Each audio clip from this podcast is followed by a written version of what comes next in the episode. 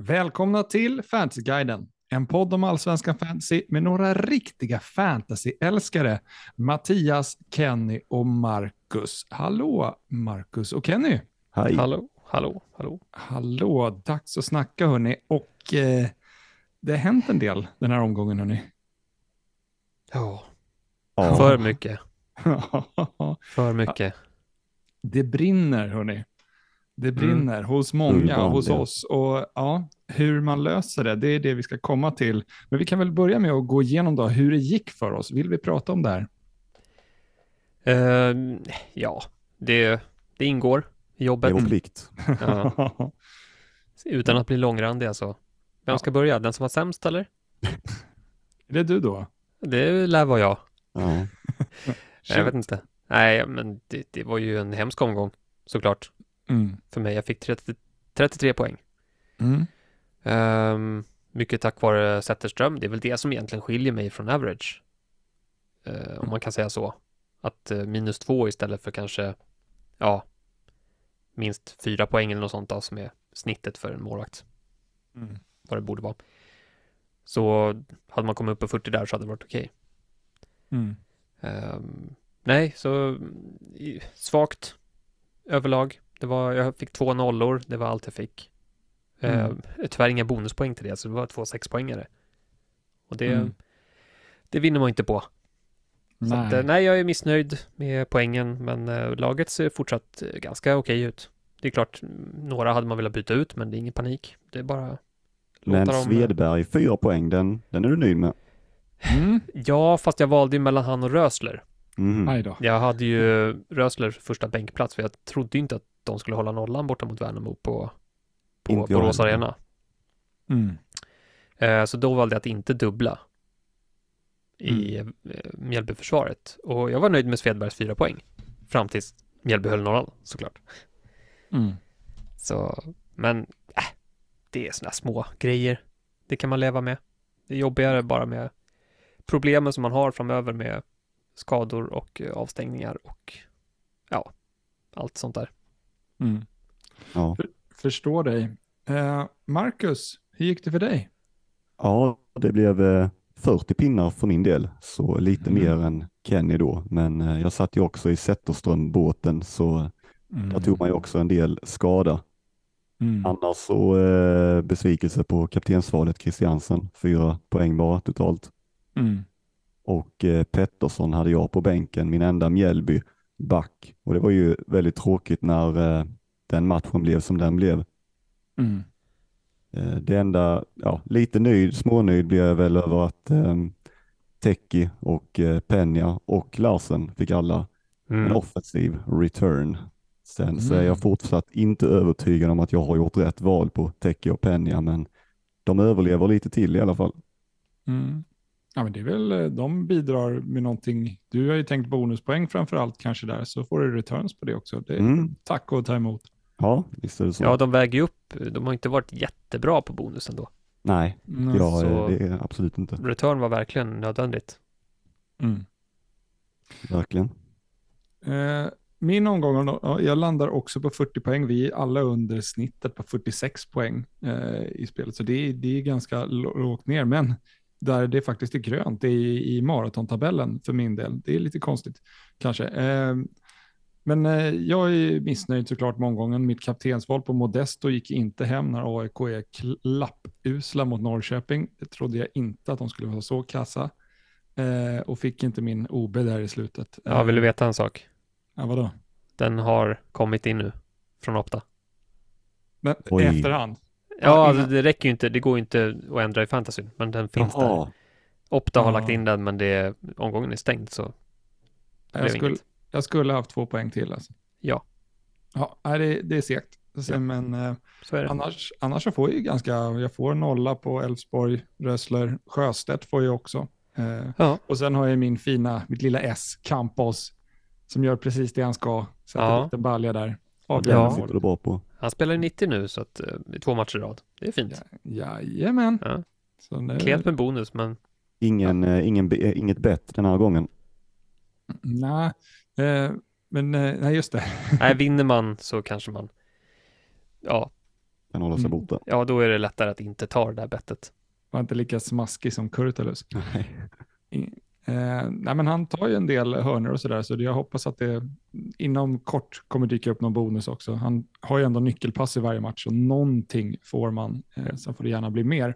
Men nog om det, vi hoppar vidare och vi ska prata kommande omgång. Och vi tar matcherna som följer, och då kommer jag ju då dra den matchen som kommer, men vi kommer också berätta vad som har hänt i matchen innan. Så att vi pratar då Elfsborg BP inför den. Och då kanske vi börjar med läget i Elfsborg och vad som hände där senast. Och då var det att Bernardsson spelade ju, men han fick ju kliva ut tidigt här i matchen mot Varberg som de spelade i minut 58. Vad vet vi där, Kenny, Marcus? Att det var taktiskt. Det var inte på grund av skada. Däremot så fick han ju sitt fot eller vad lindat direkt efter. Men det sa de att det är en smäll som man har fått tidigare. Som för att inte ska bli värre så gör de så. Det är ganska normalt liksom. Nej, jag tog in Bernardsson inför förra. Och medveten om riskerna såklart med speltiden, att det kommer bli byten ibland, men man fick lite en chock där faktiskt. Jag trodde verkligen inte att han skulle bytas ut. Men han såg ju ganska het ut i matchen också. Ja, verkligen. Ja. Han hade precis landat en nyckelpass för sin första OB. Och hörnor tog han ju också, så att allting såg bara bra ut. Och så får man den snytingen. Nej, det är inte en liten påminnelse om hur det var förra året med Ondrejka och liksom, det är så han jobbar. Thelin. Ja, det är ingen som ska sitta säkert där tydligen. Nej. Det känns som att Thelin är någon så här som ska vara rättvis och men förra omgången, men det var Ockel som blev utbetydligt. Nu ska vi jämna ut det här, så då tar vi Bernardsson och så. Jag kan inte jag vet inte. Han ser ju någonting uppenbarligen som inte vi ser. Men det är svårt att förstå. I övrigt så Johan Larsson, som du och jag sitter på, Kenny, tar ju väldigt... Ja, du också, Marcus. Ja. Det är väldigt få fasta från hans håll och 0 bonus på 2 matcher. Ja. Känns ju som att man sitter på ganska många wastade miljoner där just nu, eller hur känner ni? Absolut. Ja, alltså han börjar ju se... han ser ju lite avdankad ut i de här matcherna. Eller väldigt trögstartad ut. Det är ingen nyhet för mig att han är avdankad. Nej, inte för mig heller. Men poäng ska han ändå kunna ta. Ja, visst. Ja. Men jag såg nu mot Varberg till exempel, hade han 0 inlägg från det öppna spelet. Han hade visserligen så bra avslut där i slutet på matchen. Men det är väl klart att man har lite högre förhoppningar i en sån match.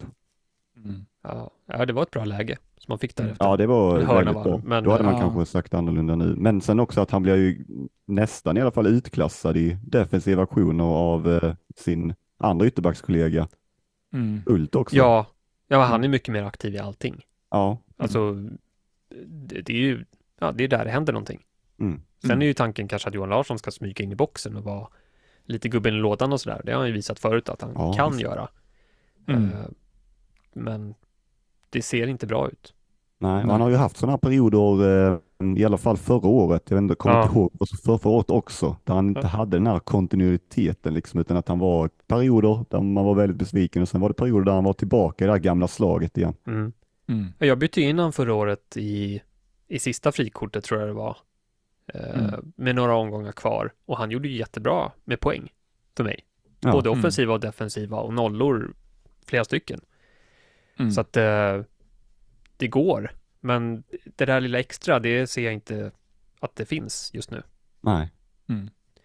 Däremot så sitter man på honom, alltså, i min värld så skulle jag aldrig byta ut han nu. Nej. I det här läget som man är i. Nej, det är inte så mycket att göra egentligen. Nej. Det är bara att sitta kvar och hoppas att han fortfarande startar mot BP och så får man ta det sen liksom, om det... Ja, men just nu är det ju... Nej, det finns 100 andra saker jag skulle göra före än att byta ut honom. Ja, samma här. Annars är det ju inga problem med Beidou tydligen. Han spelade i 87 minuter här, tillbaka i slag. Hur ser ni på den satsningen till exempel? Han kostar ju 7,9, droppat i pris. Om man nu inte vill tappa lite värde, är det vettigt att kanske kliva över dit? Alltså det är ju ett alternativ såklart. Då får man ju bara gå på det man vet att han kan göra. Inte vad han har gjort liksom, senaste tiden, utan bara någon slags tro på att hans briljans från förra året ska dyka upp plötsligt. Ja. Och hemma mot BP, om man får en garanterad start, det är ju en bra början liksom. Det kan ju gå, det kan bli jättebra. Men det är en chansning. Angående BP då, så det är ganska svårt, eller känns så här, om man ska ta upp någonting om dem, för ingen kommer vilja byta in en spelare från dem i det här läget. Det är liksom inte prioriterat. Nej. Jag vet inte hur mycket man ska prata om dem, utan ja, man får väl spara dem till nästa omgång. Det jag kan tänka mig i så fall är väl frikortsfolket som har vaknat till liv, kryper upp ur sina hålor och sådär. Där kanske man skulle vilja ha, alltså jag vet inte, Jensen 4,5. Det är klart att det skulle kunna vara ett alternativ. Oskar Pettersson skulle jag sugen på senare. Han får ju spela. Ja, jag tror inte att det är många som överväger det just nu. Nej. Då tror jag Jensen är mer aktuell som budgetspelare liksom. Ja, de satsar ju en del i offensiven, eller så är de inte rädda för att gå framåt. Och sen så valde man ju, eller nu i alla fall de här två matcherna så har man ju faktiskt spelat med treback eller femback, beroende på vad man kallar det. Vi trodde ju att det skulle bli fyrback inför säsongen. Men så att Johan Jensen har ju fått en lite småintressant wingback-position där på högersidan. Där han lyckas jobba in både offensiva och defensiva aktioner. Sen har de ju faktiskt en startande 4,0-back just nu då. Abrahamsson. Men jag vet inte om det kommer fortsätta. Nej, inte jag heller. Så där hade jag varit lite försiktig. Jag med. Kallisir har väl inte spelat en minut än så länge. Nej. Varför vet jag faktiskt inte. Men han borde väl gå före. Ja, han gjorde ju det under hela i de här träningsmatcherna och i kuppspelet. Men Brommapojkarna är ju tyvärr väldigt restriktiva eller inaktiva med information. Man får ju inte ut någonting av att försöka googla eller läsa det, följa deras Twitterkonto eller något. Jag tänkte faktiskt inte på Abrahamsson under kuppen. Alltså var han tillgänglig eller var han... Ja, det vet jag inte. Nej, så det kanske man... Innan vi säger för mycket så det kanske var så att han hade något problem som gjorde att han inte kunde spela just då. Men kolla upp lite extra kring BP om ni funderar på att ta om den billiga varianten därifrån. Och delge gärna den informationen med oss om ni hittar den. Ja, just det. Ja. Precis. Sharing is caring. Hade ni någonting mer ni vill lyfta från Elfsborg BP inför den fighten? Nej, men vi får elvorna. Och... ja, vad ska man säga? Ja, känslan är väl att BP kommer sticka upp och göra ett mål i någon kontring. Jag är inte så jätteoptimistisk kring Johan Larssons chanser just nu, men man kan ju fortfarande inte göra något, utan jag sitter ju kvar såklart. Vi får hoppas. Ja, det gör vi. Ja, det gör vi allihopa. Ja. I det. Men kan vi skotta vidare till och snacka lite BK Häcken Kalmar då? Ja, det gör vi. Och där är den stora grejen, det är att Sadik klev ut skadad i matchen innan då, och Häcken-offensiven blir ju då försvagad. Men det är många som vill hoppa på där på Larsson och Traoré. Är det värt att satsa ändå, eller kommer vi få se ett sämre offensivt Häcken på grund av det? Ja, det är en bra fråga. Ja, just den frågan vågar jag inte riktigt spekulera i, även om jag har tänkt det själv. Samtidigt som schemat också vänder nu. Ja, men alltså det finns ju lite sparkapital. Kamara har ju fortfarande inte kommit in i laget speltidsmässigt och så. Sonko har ju varit skadad. Lär väl vara tillbaka snart. De har ju sagt att det är en känning. Så där finns det ju spelare som skulle kunna fylla den funktionen. Sen är det svårt att vara lika het som Sadik såklart. Men ja, det finns alternativ i alla fall. Ja, visst gör det. Ja. Om man ska kika lite på Kalmar då, så du noterade eller skrev upp det här på via ditt konto, tror jag, att du la ju till lite spelare i ditt vad var det, fasta situationer i häfte. Kan du? Ja, men jag har ju dokument för hörnor, ja. Omgång för omgång, exakt vilka sånt där hörnor och sådär. Chamon, välkommen. Ja, det var väl 3 hörnor. 3 av 4 tror jag. Som han snodde från skrabb. Ja, så att ännu en sån där spelare som man på förhand har tänkt att där är en gubbe som tar alla fasta. Han kan bli aktuell när som helst för mig, för mitt lag. De blir allt färre nu, de som är helt fasta. Jag börjar tappa tron på fasta situationer helt och hållet. Ja. Är de inte, antingen så byter de ut dem, eller så spelar de korta, eller så träffar de inte spelarna, för det är ju ett stort problem. Alltså Johan Larssons alla hörnor, Bernardssons alla hörnor, Kristiansen, det är ingen som träffar sin medspelare. Nej, verkligen. Eller så är de 4 stycken som ska dela på det. Ja, nästan. Det är det. De som tar alla hörnor, de missar sina gubbar. Ja. Och när de delar på det, ja men då kanske de träffar, men det blir inte tillräckligt ändå. Nej. Inte hårda mot AC nu, han har ju ändå 8 nyckelpass. Ja. Men han har tagit flest hörnor av alla också. Vad är det? 20 stycken? Ja, men det är nästan... Alla 50%. Nyckelpass kommer inte från hörnor. Nej. Så att, det är många som går till fel adress. Ja. Ibland så blir jag lite rädd faktiskt att AC ska sluta få ta hörnorna, med tanke på att det finns en hel del andra spelare som har en rätt bra inläggsfot i det laget. Men... Bosanello, kom igen. Ja. Han var ju... Folk vill ju byta ut han. Redan nu. Bosanello? Ja. Eller AC? Ja, Bosanello. Alltså, jag tyckte han såg lite bättre ut här senaste matchen mot... Ja, det kanske han gjorde, men det hindrar inte folk från att vilja skeppa ändå. Nej, så är det ju. Trots att det finns andra saker. Det är fel lag just nu. BK Häcken Kalmar snackar vi här. Nu är vi i Malmö och pillar. Nej, men, det har vi sett i alla fall. Att Chamon snor lite hörner. Nu gick det ju ganska bra för Skrabb i matchen innan då. Att han gjorde ett avgörande mål där. Fick bra med poäng. Så satt man där är man nog nöjd.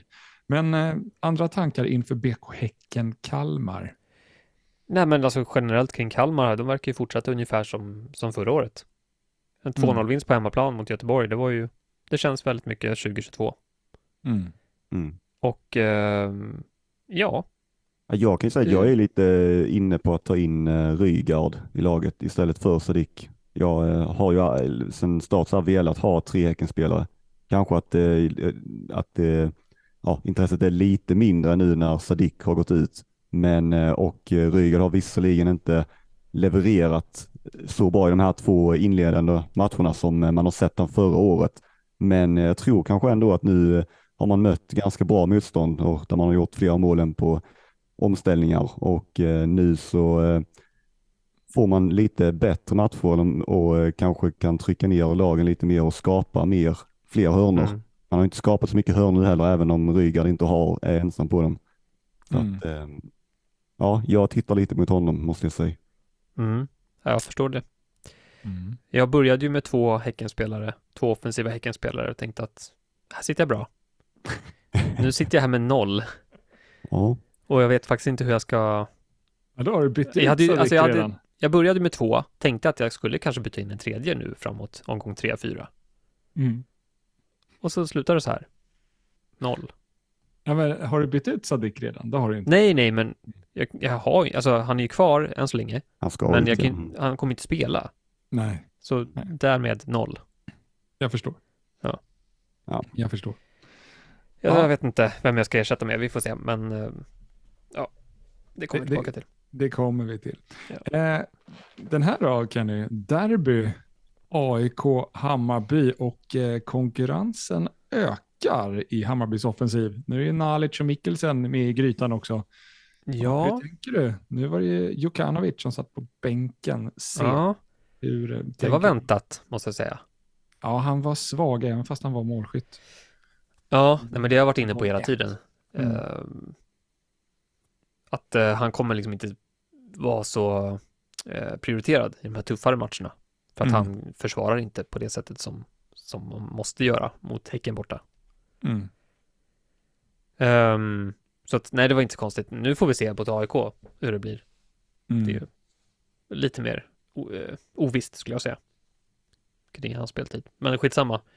Konkurrensen ökar. Hammarby spelade med trebackslinje mot Häcken, va? Det var Strand, Kurtulus och Fänger. Och sen så var det Pinas och Johan Nilsson på varsin sida, va? Alltså, det där blir ju lite beroende på situation. Alltså, det rullar ju runt. Liksom. Men Pinas försökte ju komma upp högre upp, helt klart. Mm. Mm. Sen så, ja, det hjälpte inte så mycket, men lite asymmetriskt sådär. Ja, precis. De försöker ju vrida och vända på det, såklart. Mm. Men det är kul att se att Nalic är tillbaka och Mikkelsen också. Mm. Det gör ju att det blir ännu svårare för oss att veta vad man ska göra i offensiven. Mm. Mikkelsen tog ju till och med hörnan när Besarra var utbytt. Oj då. Ja, jag såg det för att vissa har väl varit inne lite på att det skulle kunna vara Majed. Men han var ju på planen. Ja, det tycker jag är en ganska svag spaning. Eller sådär. Han tog ju hörna när Besarra var utbytt. I någon cupmatch. Och that's it. Det är typ allt som har hänt. Mm. Så det ger jag inte jättemycket för. Men han har ju en fin vänsterfot. Men det är ju... Ja. Nja. Ja. Men Mikkelsen, ja, i alla fall. Han är tillbaka. Så vi får se vad det blir. Kostar ju en del. Ja, visst. Så det blir väl framåt dubbelomgången i så fall som man kanske börjar fundera på något sånt. Om man visar form. Man ska chansa till det lite där. Annars är ju AIK var ju otroligt uddlösa i tidigare matchen mot Norrköping. Och nu när de ska spela derby mot Hammarby så känns det ju på förhand att Hammarby ska köra över dem. Men så lär det väl inte bli. Det svänger alltid då. Alltid de i underläge. Ja, det är väl alltid så här att en krisande klubb och sen kommer ett derby helt plötsligt. Allting bara nollställs på något sätt. Mm. Och så blir det vad det blir. Mm. Jag vet inte vad jag ska tro. Jag tror inte Bayern kommer gå ut och köra över AIK. Så enkelt är det inte. Mm. Ja, men de flesta sitter väl med varsin gubbe där, Modesto och Besarra. Mm. Och det finns väl ingen som är rätt eller fel där, men jag hade hellre startat i dagsläget och hellre startat Besarra om jag ska välja en utav dem, men jag kommer ju starta båda. Mm. Men jag startar båda också. Ja. Ja, jag tror jag bänkar Modesto. Jag tror kanske jag bänkar honom. Men ja, det är ju alltså lite svårt så här för att jag... Ja, det är lyx. Ja, det är ju kunna göra det. Men ja, jag kommer också ihåg förra året när AIK började med att släppa in 4 mål mot Häcken som visserligen sen skulle visa vara väldigt bra. Och sen gick man och vann 1-0 mot Norrköping. Och sen släppte man in 3 baljor mot Malmö. Och sen vann man 1-0 mot Varberg. Alltså att nu är det lite andra tränarspel. Eller nu är en annan tränare. Och spelar sådär, men det kan ju också bli som ni var inne på där, en reaktion liksom när lag förlorar stort så vill man försöka återgå till den där defensiva tryggheten på något sätt. Mm. Och den finns väl i AIK någonstans där. Ja. Kanske. Någonstans. Alltså, det var ett tag sedan. De hade det faktiskt. Ja, på hemmaplan har det fortfarande, alltså det har ju sett okej ut under förra säsongen. Mm. Ja, det var ju borta de släppte in som mest. Mm. Men det var ju länge sedan ändå. Ja. Alltså, såg man matchen här om dagen så är det svårt att tänka att det skulle vara stabilt på något sätt. Nej, det var inte bra någonstans. Nej, så det, ja, vi får se. Svårläst. Verkligen. Ja, det blir inte så många som sitter jättetunga i varken AIK eller Hammarby, känns det som. Mm. Eller väldigt få i alla fall. Det är ju de vi sa, Besarra, Modesto. Ja. Det är väl ett gäng som sitter med en Hammarby-defensiv ändå. Jo. Ett back. Det kan det vara. Jag tror faktiskt Fischer lyckades lösa 2 offensiva bonus trots hur det såg ut. Mm. Jag vet inte hur det gick till. Hade man ens 4 skott mot mål? Det är otroligt, men... ja, precis. Ja, vi får se också om Gudetti är tillbaka eller om han fortfarande är skadad. Mm. Och om man kan spela, om man är tillbaka, han kanske inte ens kan starta eller spela 90. Mm. Ja, nej, jag tror det först när jag ser det. Mm. Ja. Det är härligt att vara AIK just nu. Hade ni någon mer om den matchen eller ska vi skutta vidare? Nej, alltså det här med Dovin kan man väl kommentera att det finns väl inte Det var någon som skrev liksom att nu måste de ju bänka Dovin. Så nej, det måste de inte alls. Han är fortfarande en väldigt bra målvakt. Mm. I mina ögon i alla fall. Ni får tycka vad ni vill. Jag tror Marti håller med mig om att han är klar etta i Bayern. Mm. Fortsatt. Mm. Ja, så är väl känslan ändå. Mm. Hoppsan, där blev det strömavbrott från Kenny, Marcus. Ja, Åstad, de lägger ner totalt. Ja, tydligen. Så kan det vara. Men vi fortsätter att snacka lite matcher så får Kenny dyka upp sen när vi ska snacka lite frågor där det brinner. Ja. Men ni alla får stå ut. Ja, ni kan nog klara av att lyssna på oss två också. Men vi var i Norrköping, Värnamo. Och ja, om vi då kikar på läget i Norrköping där så är det en spelare som utmärkte sig lite här. Lind. Senaste matchen då mot AIK gjorde väldigt bra ifrån sig. Det är någonting som man kanske ska snegla mot, Marcus. Ja, men det kanske man ska göra. Det är ju en väldigt fin prislapp på honom och som du säger så har han ändå visat upp ett fint arsenal i de här två matcherna som han kört. Sen så är det ju väldigt svårt att veta hur stort man ska slå på trumman efter seger mot AIK. För att hur man ska värdera det där, hur mycket var det Lind och Norrköping och hur mycket var det att AIK var så dåliga att de gjorde de här Norrköpingsspelarna bra. Mm. Jag gillar att du trycker på där med dåliga, för att jag kände verkligen det också, att herregud var liksom enkelt, det var en kroppsfint och sen var det två stycken som tjackade lite korv med mos och ketchup, senap, räksallad, allting på liksom. Så det är väldigt svårt att värdera hur bra han var och hur svag AIK var i den här matchen faktiskt.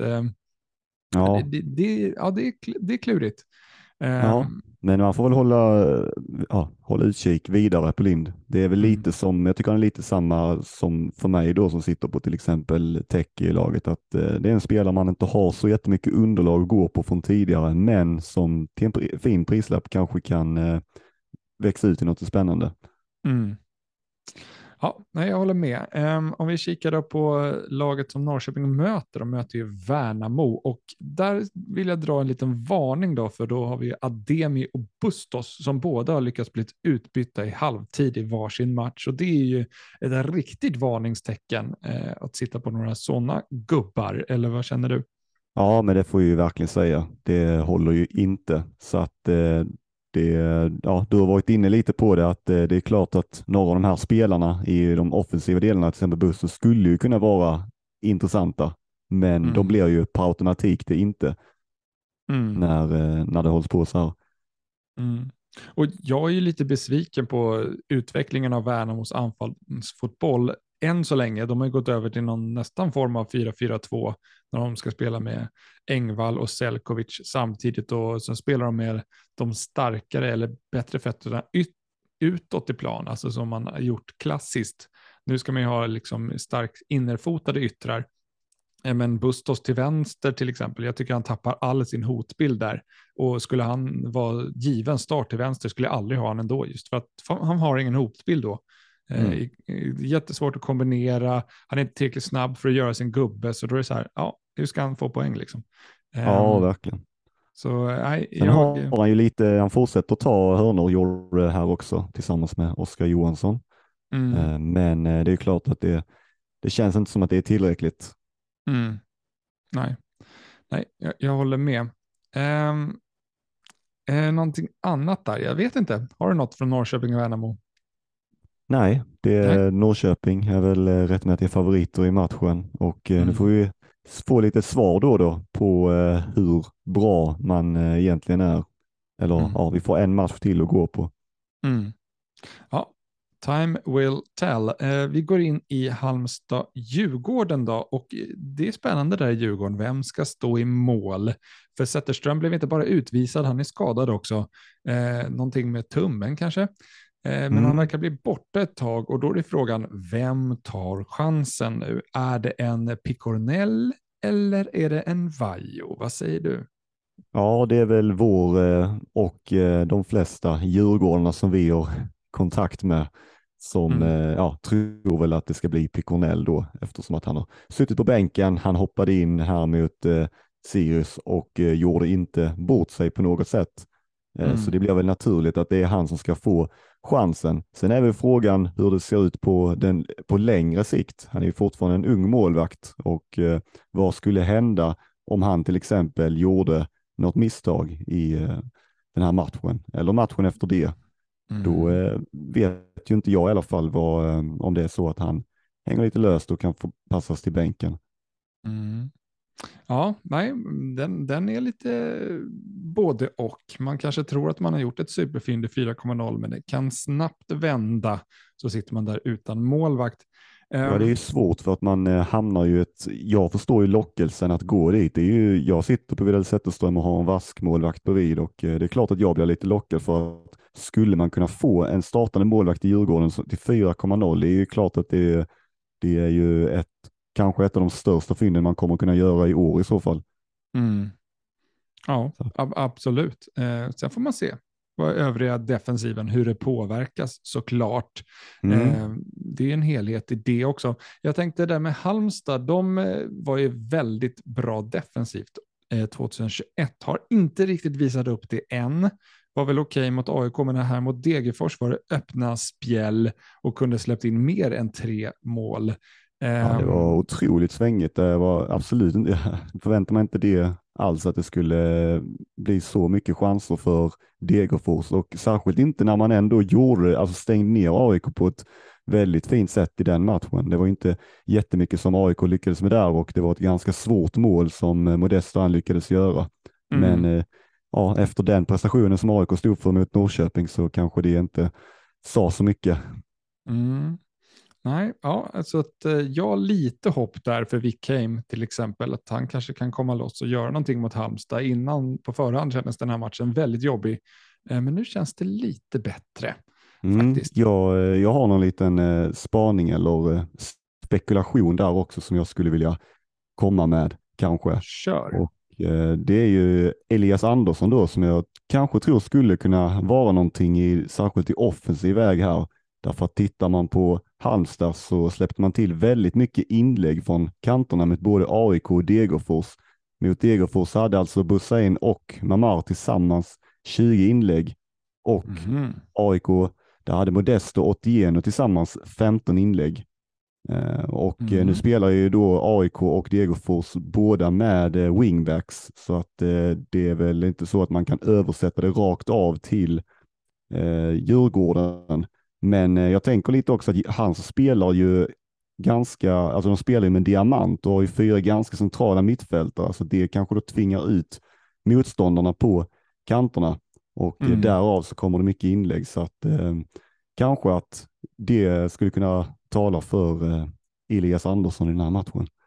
Mm. Ja. En liten tanke bara. Ja, nej, men spännande. Nu sitter man inte där, vilket är lite jobbigt. Ja, hade man fått välja om idag, vilket är väldigt lätt att säga när Vidal Zetterström precis har gjort den där tavlan. Mm. Men även om man inte hade gjort det, visst hade det ändå lockat med att sitta med Elias Andersson framför Vidal Zetterström, eller? Jo, så är det ju. Det var ju valet i kvalet där inför, men man gick inte där, och när man blir bränd, så är det. Man får bara move on, och det är det vi ska göra nu. Vi går vidare till Mjällby Degerfors, och här har jag en liten spaning på Örqvist i Degerfors. Han har ju varit offensiv här och kommit fram, kostar ju bara 5,0 och gjorde ju mål här senast, så det är lite populistiskt kanske gå på honom, men samtidigt, gud vilka lägen han kommer till, och det var ju även mot Hammarby, kom han i väldigt fina ytor men fick inte passningarna där av egoistiska mammar. Vi får se om de kanske kommer i framtiden. Nej, det var ju verkligen så. Det var mycket bra lägen han kom till här, framförallt senast. Och förvånar mig lite i alla fall, för jag har alltid sett Örqvist som den lite mer defensiva av de offensiva trean där framme. Men ja, uppenbarligen så har det inte varit så i de här matcherna, och det är en väldigt fin prislapp som han ligger på om det ska fortsätta. Mm. Ja, så det kan ju vara ett alternativ om man vill in på 5,0 där och pilla lite. Sen var det ju den här Mamar då, som spelar vänster wingback, gjorde ju mål här senast och lyckades knycka 2 bonus. Men sen är det frågan hur det är med fysiken, om han orkar, och sen är det ju en Giao där bakom som utmanar. Så svårt att se. Och sen kanske den stora grejen inför den här matchen som man kanske ska prata om då, alltså inför Mjällby Degerfors, det är ju Mjällbyläget och målvakten Törnqvist. Ja, vad hände där egentligen? Det gick inte att tavla sig mot Varberg. Då fick man inte vara kvar. Mm. Ja, alltså jag vet inte, kom det ut till slut eller om det var någonting på uppvärmningen eller var det... Jag vet inte. Faktiskt. Ja, det kanske var något sånt som hände. Det kanske var att han var med i startelvan först och sen så switchade de. Ingen aning faktiskt. Han spelade inte, vilket påverkade en hel del. Jo, men han var i startelvan först. Så att, okay. Jag tänkte, ja, jag tror om det var någon skada där på uppvärmningen. Ja, det måste det ju vara i sådana fall. Ja, konstigt att peta i efterhand liksom. Nej, så måste det ha varit. Mm. Så måste det ha varit. Men egentligen så tycker jag mellan här också att det är lite spännande. Det är två spännande lag att följa nu. För att det känns lite som att det kanske är så här, lite det offensiva eller potentiella offensiva fyndlaget Degerfors mot det kanske defensiva fyndlaget Mjällby.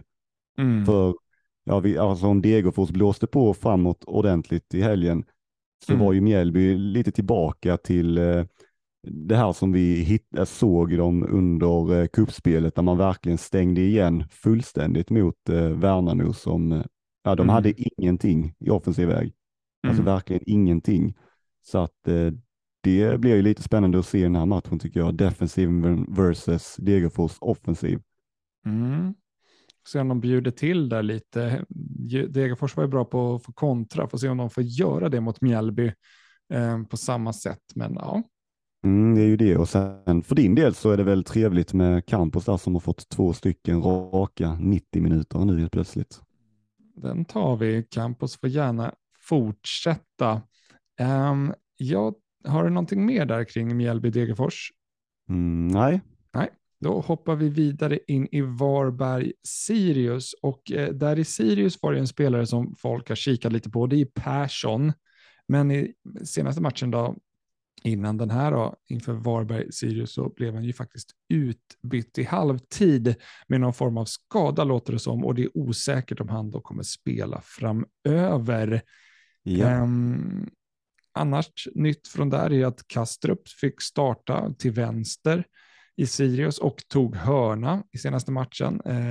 Men det är väldigt svårt med minuterna där i Sirius framåt. Bjarnason i senaste matchen fick ju faktiskt spela 90. Så han är tillbaka på allvar och tog både en offensiv och defensiv bonus tror jag. Så att, ja, och det roliga med att han spelade ju runt lite överallt nu. Jag var själv på plats och såg Sirius mot Djurgården. Och Bjarnason, han var ju både till vänster och sen så var han lite till höger. Och sen så var han lite nere på högerbacken också i slutet. Så att det säger väl allt egentligen om de offensiva platserna. Det är väldigt svårt att veta hur de kommer att starta, alltså hur de vill, vilka som är startar. Man trodde att det var Sylisefaj och det visar sig att det är inte, och då är ju inte ens Kouakou tillbaka. Nej. Man undrar ju vad Sylisefaj, om han har haft något problem, för han hoppar inte ens in mot Norrköping första matchen, om det är något knas där som har skavt åt. Det känns ju nästan så, men det är ju såklart väldigt spekulativt, men det är ju väldigt märkligt när han har startat alltså innan på försäsongen då, och sen så blir han inte alls så. Nej, det är lurigt. Någonting som alltid är lurigt är också Varberg. Man vet inte vad de kommer hitta på i form av rotation, och det ställde en del på pottan här som inte hade dubblat upp sig i Varbergs målvaktsduon. Eller om man hade gjort det så här kunde man hamna fel ändå om man gick på Lukic, för att där så blev det Fredrik Andersson blev bänk och sen så var det en Olsson som klev in, va? Ja. Det är tydligen verkligen ingen som sitter säkert i Varberg från att det roteras av Jocke. Och det där med att Olsson kom in, det var ju till mångas besvikelse men också många andras glädje ändå. De lyckades få in han när de hade Törnqvist till exempel out. Ja, men Varberg är som ofta ganska luriga. Ja, väldigt läskigt. Yes. Annars om vi då kikar vidare på den sista matchen vi har här. Sa du att Kastrup tog en hörna också?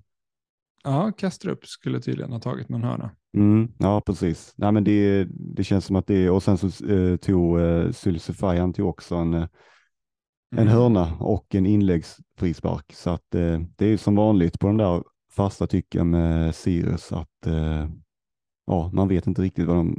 Det känns väldigt oklart där. Alltså Widgren är väl deras etta, men sen så snurras runt väldigt mycket. Mm. Snart dyker väl Fredrik Sävers upp på en hörna också. Jag hoppas inte. Kan man välja honom? Honom skulle jag gärna vilja ha i laget. Vi tar den sista matchen också här. IFK Göteborg, Malmö FF. Och hur känner du här egentligen? De vinner ju netto jämnt här. Ja, då är du gärna där och trycker till och påpekar det. Ja, jajamän. Nej, men det är det här jag menar. På förhand tror man att det ska bli 3-4-0, men det är allt... Eller det jag ser i mönstret att de underpresterar förväntningarna även om de vinner. Det verkar ju som att de kommer vinna SM-guld för det. Just när man vinner på det här sättet som de gör. Vad känner du kring ditt Malmö här? Nej, men det... Alltså, du har väl någonting... Det ligger ju någonting i det du säger, helt klart. Och det blir ju också en skillnad i att när Malmö till exempel underpresterar mot vad man förväntar sig i matchen att man ska göra fler mål. Kontra när andra gör det. Att du har ju, alltså Malmö-spelarna är ju dyrare också. Så att du låser upp kapital i det. Men sen tycker jag väl också att det blir lite så här i Malmö också att man får ju välja kanske hur mycket man ska analysera själva laget kontra hur mycket man ska analysera enskilda spelare kanske. Alltså även om det är så att Malmö till exempel är lite överhypade, att man inte ser helt färdiga ut, att man vinner knappt och vinner trots att man inte imponerar som lag, så är det ju fortfarande så att Thelin, han gör mål här och alltså att han har haft 11 skott inifrån straffområdet i de här 2 matcherna. Det är liksom han som skapar målchanserna och det är ett målfarligt ut. Och sen så Christiansen, vi hade hoppats på mer, vi som sitter där och vi som har bindlat honom, men Malmö, de skapar också mycket hörnor och Christiansen är Malmös han är ensam hörnläggare och det är tydligen väldigt få förunnat idag när det ska delas till höger och vänster i många andra lag, så att man hoppas ju att hans bonusunderlag finns där. Och sen så Cornelius som fortsätter med det här defensiva bonusplockandet. Så att, sen så håller jag med. Så här, sen är det ju lurigt på andra positioner. Till exempel med yttrarna och så där som byts ut. Och Bosanello byttes ut tidigt. Så att som lag kanske man kan hävda mycket. Men sen så finns det ju enskilda spelare i det som fortfarande känns intressanta. Mm. Ja. Jag blickar inte dit än. Eller jag har ju Bosanello, så lite besviken på tidigt byte. Dock gillar jag mer hur han kom fram i den här matchen med inlägg, bara att de inte riktigt hittade hem. Så att jag är ändå positivt, bara att vad poängen var jag liksom mer besviken på. Ja, vi har ju sett det där lite tidigare också, just med att han byttes ut här. Att man kan ju spela lite med Nanasi till vänster där som någon form av... offensiv wingback eller sådär, och sen så har man Martin Olsson där också, så att uppenbarligen finns det ju lite sätt som man kan förändra på, och det verkar ju som att Rydström kanske gör det ibland beroende på matchbild. Ja, jag hoppas att det inte ska börja bli att han blir bänkad och sådär, då mår jag dåligt, då kommer han lämna bygget illa kvickt. Nu möter ju Malmö IFK Göteborg som inte har gjort mål än. Så det talar ju bra för om man har en Malmö-försvarare kanske. Och ligger ju sist tillsammans med AIK i serien. Och det ser väl inte jättelovande ut heller. Nej, nu är man är mållösa och man är uddlösa och man är till och med målvaktslösa utan Pontus Dahlberg då som gick ut. Det är inte mycket som går Göteborgs väg, och när det verkligen går så där dåligt och det går emot, då har jag väldigt svårt att sålla ut någon vettig analys kring det. Och det är väl ingen som ens tittar ditåt på någon spelare nu. Nej, jag tror inte det. Marcus Berg har ju droppat i pris bland annat. Så att, nej, jag tror att ja, mot Malmö så tror jag inte att så många funderar på att byta in dem heller. Så att, ja, vi får se vad det här blir. Det här brukar ofta bli en färgsprakande match, Göteborg mot Malmö. Många mål här för mig. Ja, men jag kan ha fel. Ja, alltså framförallt så minns väl jag förra året, där man, året innan det, där Malmö åkte upp och var spelmässigt otroligt bra. Så att vi får väl se hur det blir i den här matchen, om Göteborg kan samla sig och göra det bra här eller om man faller igenom ytterligare en gång. Men jag är väl lite inne på att vi kommer väl till det lite senare, men att Christiansen, att jag kanske att man ska ge han en chans till som kaptensval. Jaså, där är det trevligt på måndagen där att få in sista kaptenspoängen. Ja, precis. Snyggt, bra. Men då tycker jag att vi går vidare. Bra, då har vi Kenny med oss igen, och för att förtydliga, nu spelar vi in en ny dag, för det var ju strömavbrott där långt sent in på kvällen. Och Kenny, du har lite förtydligande att göra här kring vårt lilla tugg här innan. Ja, men jag var ju tvungen att lyssna igenom vad ni sa när ni fortsatte med matcherna, och då, ni var ju väldigt osäkra på Törnqvist. Ja. Var han petad? Var han skadad? Han var ju skadad. Ja, han var skadad. Det var ju någon typ av ryggproblem. Så nu är det förtydligat i alla fall. Att det är väl kanske lite osäkert om man kommer spela i helgen, men det var ingen jätteskada och det var ingen petning. Så alla ni som var på väg nu börjar skriva arga grejer till oss. Nu kan ni ta och sudda ut det där igen. Ja, precis. För vi har inte släppt avsnittet än. Nej. Så att det kommer gå med på samma. Men vad bra att vi har avklarat det. Det var någonting mer också. Jag var och cyklade med Castro på positioneringen där. Han var forward. Central, han var mer central. Du sa väl vänster, men central. Ja, precis. Så Bjarnason till vänster var det. Jättebra. Då är det förtydligt. Vi behöver lite skyddsnät i dig där, Kenny. Det är bra. Vi ska gå in på nästa punkt, och här kommer det bli intressant, tror jag, för många att lyssna och för oss att diskutera framförallt.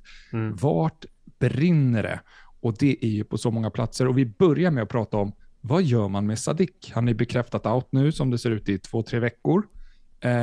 Och vad ska man göra då? Ska man byta ut han i veckan? Eller ska man då kanske göra det senare, men då kan han ha droppat i pris och så vidare? Hur tänker ni? Jag är osäker. Men det är framförallt för att jag hade inte velat göra något byte helst den här veckan. Så det är väl därför. Alltså, annars så tycker jag att 9,5 miljoner, det ska man inte ha på bänken i 2-3 veckor. Och sen även när han är tillbaka så vet vi inte hur mycket han kommer spela direkt. Så det kan bli liksom 4 veckor innan han är startspelare och man kan lita på honom. Så nej, han ska bort. Frågan är bara om det blir direkt nu. Jag väntar ju till deadline. Förmodligen. Jag har svårt att se något annat. Han är rödmarkerad i spelet, vilket gör att det tar längre tid för honom att droppa i pris. Okej. Så det är positivt för oss. Marcus, hur tänker du? Jag är ju inne också på att byta ut. Det kommer mest, eller det kommer innebära en -4 för mig då, eftersom att jag sitter med Zetterström också i laget. Och jag skulle kunna ha kvar han en vecka till och spara på bytet, men jag känner ändå att jag vill utnyttja de pengarna och göra en liten omorganisation där och försöka få in någonting lika bra förhoppningsvis i laget. Så att jag kommer att göra det bytet, och sen så väntar jag förmodligen till deadline, om det inte kommer några indikationer på att det blir närmare sig något prisstopp. Ja, men då känns det som att vi är på samma spår där allihopa. Och på tal om minus som du var inne på, du ska alltså en -4 låter det som. Men nu, många har ju också övervägt att dra frikortet här, och liksom, hur många minuspoäng är gränsen för att dra frikort till? Tycker ni? Alltså, är det -8? Är det om man överväger -12 eller ett frikort? Vad känner ni? Ska jag börja? Alltså, det finns ingen siffra för mig. Det handlar ju mer om hur mycket tror man att man kommer vinna på att spela frikort senare. Alltså, om jag känner att jag kommer tjäna väldigt mycket på det, att dra det i omgång 7 eller 8 inför dubbelomgången, då är det viktiga. Sen är det klart att någon typ av gräns finns det ju. Mm. Det är bara svårt att säga exakt var den går. Jag skulle ju aldrig sitta och dra minus... ja, alltså jag har ju aldrig gjort 12 eller 16 eller något sånt. 8 kan ha hänt någon gång. Jag vet inte, kanske inte i Allsvenskan men i FPL.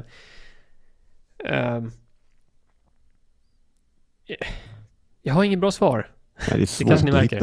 Ja, men det är svårt att säga någon sån där tydlig gräns när det är värt eller inte. Det är klart att alltså, ta en minus 8 eller minus 12, det är ju alltså, det ska väl väldigt mycket till för att det ska tjänas in.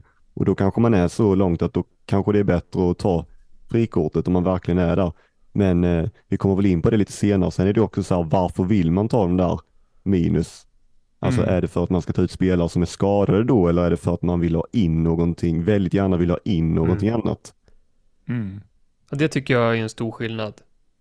Om man sitter kanske med 8 gubbar till spel, ja, men då är det ju helt klart så att man måste agera på något sätt. Men om man har 11-12 gubbar som kanske inte har de perfekta matcherna men som ändå kommer dra in sina poäng, några stycken, då är det ju inte alls, då är det ju mycket svårare att rättfärdiga ett alltså minuspoäng för byten. Såklart. Ja, visst. Så jag hade ju inte tagit minus 4 för att få in, alltså byta Alexander Johansson till Traoré, om man tar något exempel. Det är precis. Ju uteslutet för mig. Jag landar i samma båt där också. Att man får ändå tänka på att man har valt de här spelarna för att man tror på dem. Och sen efter 2 omgångar är det underlaget helt bortkastat då. Liksom.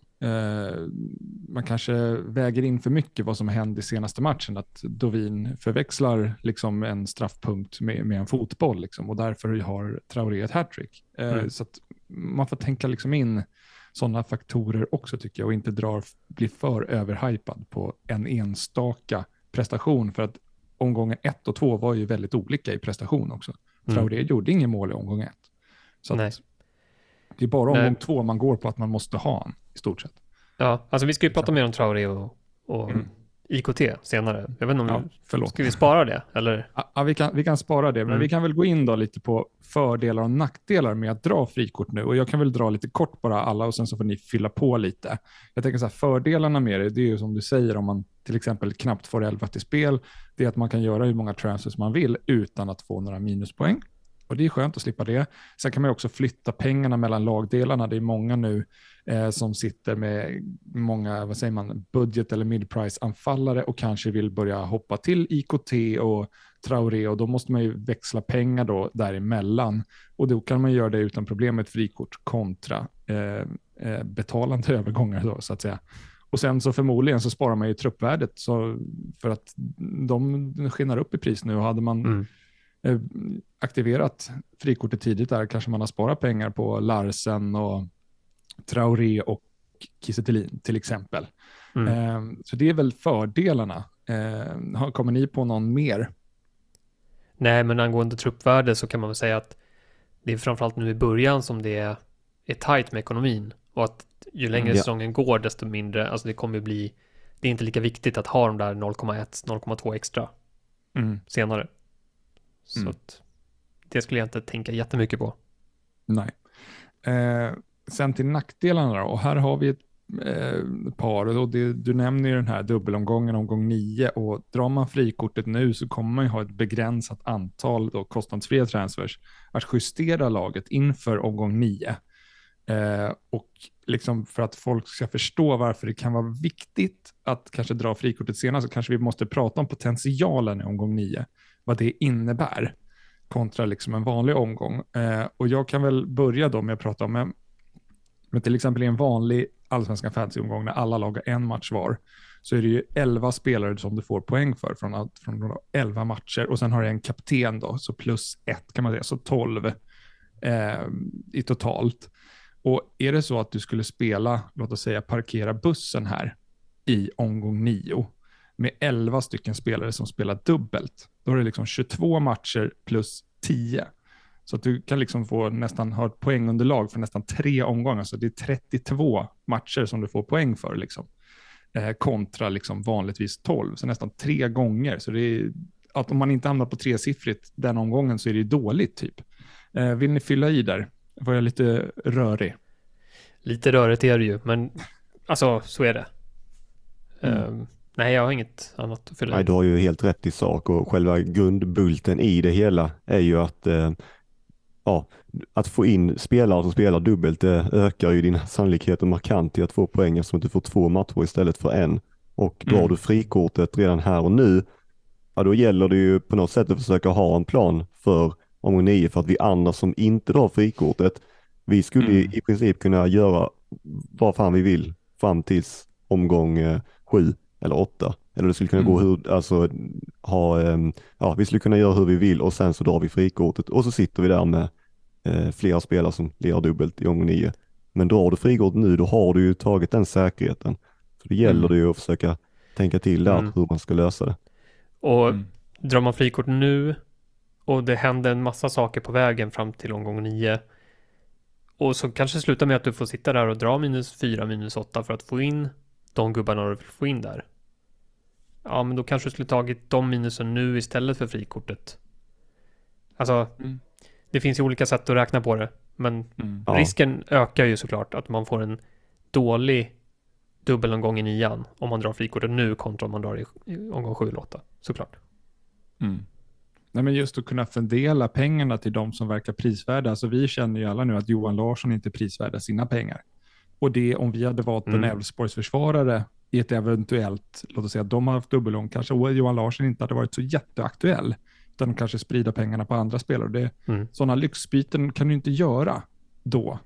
Då är det liksom inte råd med. Då är det väldigt många minus du ska in på. Men drar du ett frikort i omgång 7 eller 8, då kan du välja det bästa som du har sett utifrån 6 matchers underlag, eller 6-7 matchers underlag istället för 2. Så att, ja, men vi sitter här och snackar skit om Johan Larsson just nu efter 2 matcher. Efter BP-matchen kanske han är högaktuell igen. Precis. Då kanske han helt plötsligt har han alla hörnor och frisparkar igen, och har gjort 1+1 och håller nollan. Och tar 2 bonus. Alltså, det är fullt möjligt. Så att, det är för tidigt att totalt räkna bort spelare. Ja, men lite det också, att låt det bli ett mer underlag liksom. Desto fler matcher, desto bättre.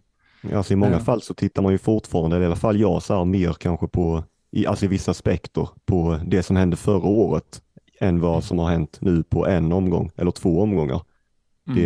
Det kan betyda mer i vissa fall, till exempel om man tittar på bonusunderlag och sånt där, att se.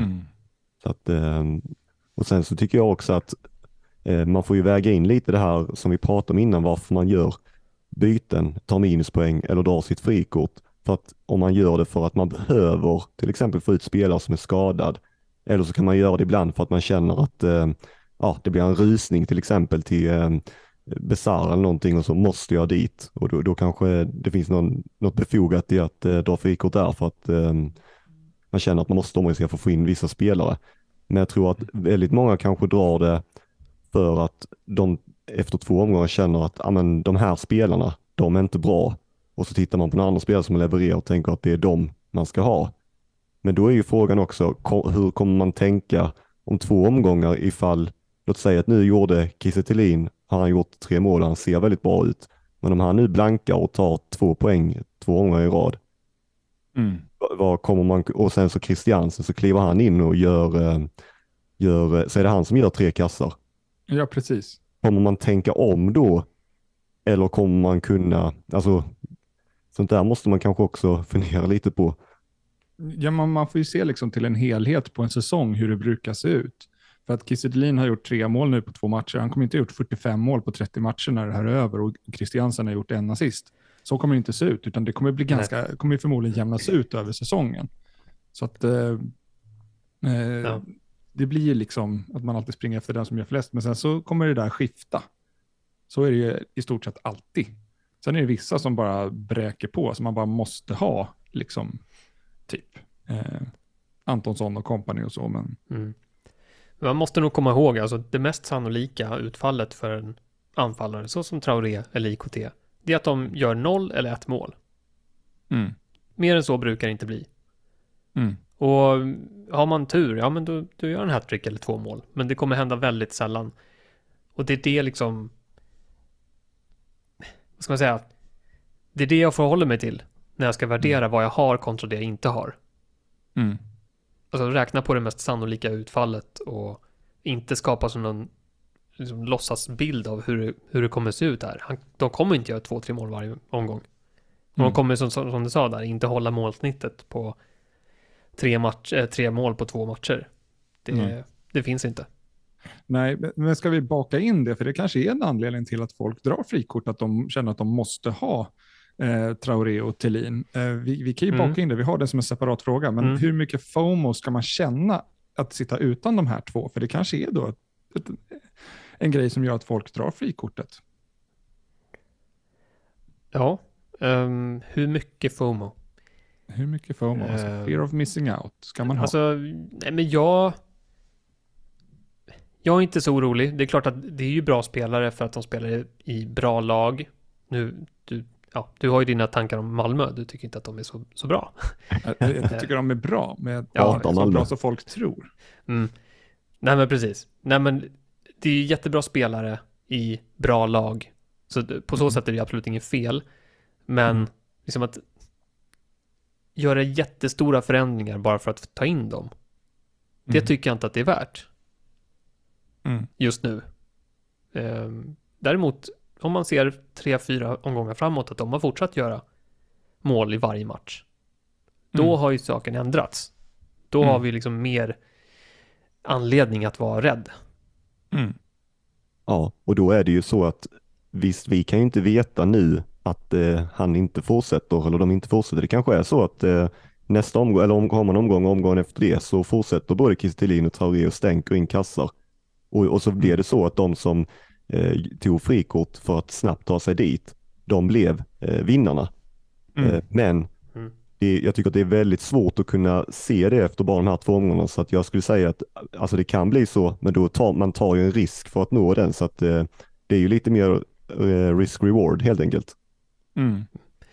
Men alltså, bara för att förtydliga, jag hade gärna haft Traoré och Thelin i mitt lag just nu. Jo, så är det ju. Så det är inget snack om det. Det är bara det att men de spelarna jag har är inte så dåliga så att jag måste kasta dem till varje pris. Nej, så känner jag också. Jag tror inte att Traoré och Thelin kommer överprestera så pass mycket att det är värt att kasta sig över dem på en gång. That's it. Det är så jag känner. Nej, jag med. Det känns som att jag får kasta om för mycket av mitt lag för att nå dit. Och det är inte riktigt värt just nu. Nej, men precis. För man måste ju offra någonting. Skulle man behöva gå från Alexander Johansson till IKT, ja men då måste jag kanske offra Kristiansen.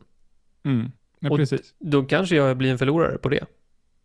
Det är mycket möjligt att det blir så. Så att, sen får man ju också tänka in det här med procenten. Alltså de har inte jättehög procent just nu. Vi vet vad procent Besarra och Antonsson och sånt, de låg på slutet av förra säsongen, var upp mot 80-90% i alla fall i topp 1000-trakter. Totalt så är det ju runt 30% på båda. En tredjedel ungefär av de som har. Så att du blir inte superduperskadad liksom om de får träff heller i detta läge. Och sen, vi gick ju igenom och kollade maratonligan. Där är ju, vad är det, 80 pers drygt. Av de som har varit mest framgångsrika genom alla år. Där var det väl, jag tror att det var en som hade Traoré och en som hade Thelin. Så att, jag vet inte vad det säger egentligen. Det säger väl förmodligen att vi har varit fel på det så här inledningsvis. Men det är ju variansen också. Det kommer jämnas ut. Ja, för jag var, eller så här, jag tror vi var många inne på det redan när vi började titta inför säsongen och såg att här finns det ju väldigt många spelare i år, eller väldigt många dyra spelare i år som man kanske vill ha eller som man ser kan explodera eller kan göra mycket poäng. Alltså bara i Malmö till exempel, så nu blev det Kiese Thelin, men inför säsongen när man tittar, det hade inte varit otänkbart att tänka att det skulle bli Nanasi, Vecka, Kristiansen, Arne till och med. Och sådär. Och, men nu blev det Thelin. Och så kan det också hålla på och skifta i några omgångar framåt, att det finns väldigt många dyra spelare och det är inte alltid rätt kanske att hoppa på en för att en smäller i en omgång. Nej, Apropå är vi klara med, eller ska vi fortsätta med Traoré och Thelin? Ja, du kan få gärna nämna någonting mer där. Nej, men jag har inte så mycket mer. Nej, men tror jag. Ja, men då är vi klara. Ja, för jag tänkte på, apropå spelare som presterar i omgång 1 och 2. Mm. Och som folk byter in, eller? Ja, precis. Jag tänkte vi kan kolla igenom dem som, några av dem som är mest inbytta. Mm. Som folk förmodligen stoppar in i sina frikort just nu. Mm. Och tycker att det är en bra idé. Då har vi till exempel Arvid Brorsson i Mjällby. Mm. Som ju har gjort mål i 2 raka matcher. Men han vikarierar för Rosengren på mittfältet just nu. Rosengren lär vara tillbaka vilken match som helst. Jag tror inte Brorsson är en ordinarie spelare i Mjällby. Det var han ju inte under kuppen när alla var friska och krya. Mm. Så där, det är ingenting jag är rädd för. Han kommer förmodligen sitta bänk snart, om jag får gissa. Mm. Bojaci i Halmstad, de har haft skador på ytterbackar, så att han har ju fått spela vänsterback. Han har ju gjort det bra poängmässigt, men jag tror inte han kommer starta heller när de andra backarna är tillbaka. Så det är Findell som vi vet, det finns ju jättemycket konkurrens i Djurgården. Man vet aldrig riktigt vilka som kommer spela. Och jag blir inte förvånad om Findell är bänkad snart eller blir tidigt utbytt och sådär. Så att, osäkerhet där också. Viktor Gustafsson är också populär. Han har ju fått 2 assist på 2 matcher, varav den senaste var ju helt felaktig. Och det har ju Opta ändrat i efterhand då. Men tyvärr så blev det kvar i spelet, för att omgången stängs och då kan man inte göra något mer. Det är någon där som sitter på honom. Vad sa du? Det är någon där på Opta som sitter på honom. Ja, så Opta, är det. De spelar mycket fantasy där borta. Jaha. Nej, men och Viktor Gustafsson har ju vikarierat för Rosengren på fasta. Så han kanske inte kommer ta så mycket mer hörnor och frisparkar när Rosengren är tillbaka. Så att det här var 4 av de spelarna som är mest inbytta just nu. Och jag skulle inte vilja ha någon av dem. Långt ifrån. Alltså jag skulle verkligen inte byta in dem här. Jag tycker inte att det är något fel att ha Viktor Gustafsson för 4,5. Nej. Det kan jag ju säga. Men jag hade inte valt han. Alltså, jag hade inte... Nej, det blir lite... De är ju billiga, så att det, alltså, får du inte riktigt det du vill ha av dem så är det ju inte hela världen. Då har du ju fortfarande liksom pengar över till annat. Men samtidigt så skulle du kunna ha haft bättre alternativ för den pengen. Ja. Lite så. Jo, men det här är ju sådana spelare som på grund av det de har gjort i omgång 1 och 2 så blir de överdrivet hypade och byts in av för många, skulle jag säga. Sen, det är det där enkla, man ser vilka som gör mest poäng, och det är där man ska, när vi går in lite mer nördigt, när man synar vilka som kommer fortsätta. Det är lite Carl Larsson över många här alltså, som du hade vilja sätta stämpel på. Ja, det skulle jag nog säga. Sen... Ja, men det är ju verkligen så att vi tittar ju på det som har hänt tidigare, inte för att konstatera att det är så, utan för att försöka förutspå, alltså som en hjälp i så fall till vad som kommer att fortsätta hända. Och en omgång, det är som till exempel Findell där, jag förstår att man blir lockad efter att ha sett en omgång liksom.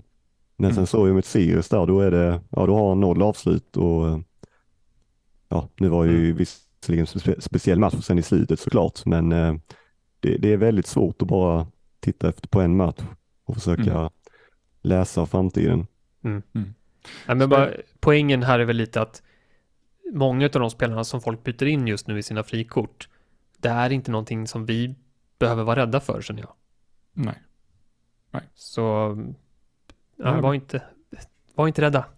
No, don't be scared. Fast du alltid är rädd annars allmänt. Ja, jo, men det här kan jag faktiskt vara modig nog. Att, Hur rädd är du inför det här beslutet då? Du har ju Zetterström i mål och du har ju en Picornell. Hur rädd är du om han ska vara start eller inte? Och om nu de som sitter i liknande situation, alltså du har ju en spelare som förmodligen kommer stå, men de som har en vaskspelare typ Sidklev, typ Svejer, hur ska de tänka här när de har Zetterström skadad? Jag skulle säga att det måste bli ett byte. Såklart. Alltså, att vara utan målvakt är ingen bra idé. Framförallt inte i år, när deras poängsnitt ökar jämfört med tidigare år. Så förutsatt att de slutar tavla sig och blir utvisade och lite sådana där grejer. Jo, visst. Men om man räknar på det nya poängsystemet så ska de flesta målvakterna ligga strax över 4 poäng per match. Det är mycket. Och redan där så väljer man att vara utan målvakt eller ta -4 för att ha en målvakt. Man går förmodligen jämnt ut. Väljer man en bra målvakt som har en bra match så ökar sannolikheten till att man blir en vinnare på kort sikt också. Och på lång sikt är det självklart att man måste ha en målvakt. Mm. Just i fallet med Zetterström så är det ju bra läge att få loss lite pengar också. Sen hur mycket det blir, det får vi se. Om det blir 0,5, 1 eller 1,5. Det är en smaksak. Mm. Men nej, har man Zetterström och en vask, då, om det krävs en -4 för att lösa det, så är det självklart att man ska göra det, tycker jag. Mm. Tyvärr, det är inget kul, men så är det. Mm. Marcus, hur tänker du? Nej, men jag tänker ju liknande banor här. Jag är ju själv i den sitsen och kommer ta en -4. Mm. Och då skulle man ju kunna tänka sig att bara ta ut Zetterström då och låta inte göra något övrigt byte ute på planen om det är så att man kan få 11 spelare. Men i det här fallet så känner jag ändå att det kan betala av sig, eller kanske i värsta fall inte slå så hårt, just av att målvakten som kommer in bör ändå kunna ha bra chanser att plocka mellan 2 och 4 poäng kanske. Mm. Mm. Men ska vi baka in Zetterström med övriga målvakter också? För jag tänker att det finns ju flera målvakter som har drabbats av att de inte har kommit till spel. Några av de mest valda, just Törnqvist, det vet vi ju nu. Och som 17,6% sitter på just nu. Och sen har vi också Fredrik Andersson i Varberg som inte startade. Mm. Det är en skada där som det handlar om, eller? Vilades, smärtor i reben, okej. Ja, precis. Han kunde ha stått enligt han själv då. Men